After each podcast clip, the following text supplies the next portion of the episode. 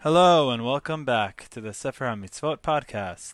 Today we will learn positive mitzvah number 47.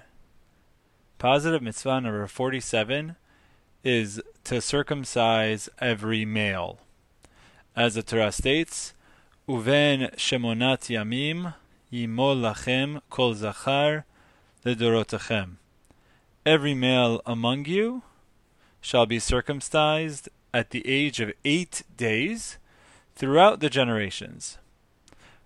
A second relevant verse is Uvayom Hashemini Yimol Bisar Orlato.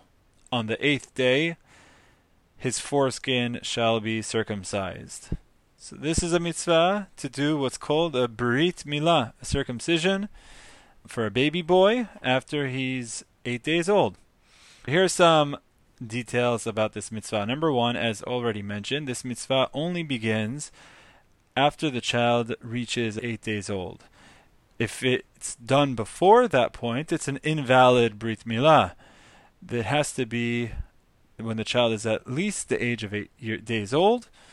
It can be afterwards, but this is when the the time of the mitzvah to do it at eight days old.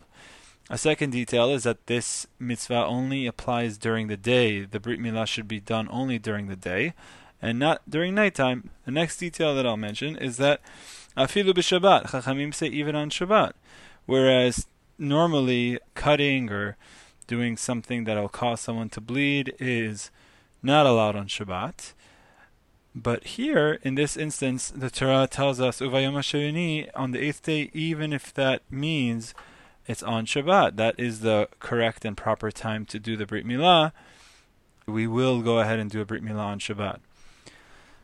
The next thing I'll mention is that this mitzvah should only be done if there is no reasonable doubt that it's dangerous to the child at that time.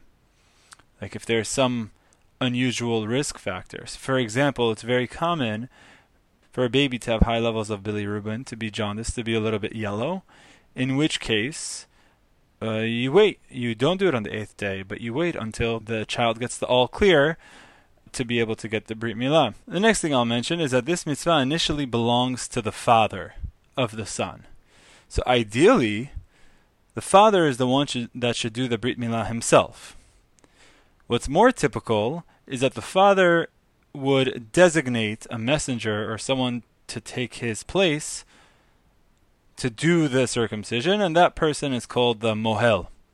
So the father assigns a mohel to circumcise the child, the baby boy, for him. Anecdotally, I'll just say for our first son, we had a mohel.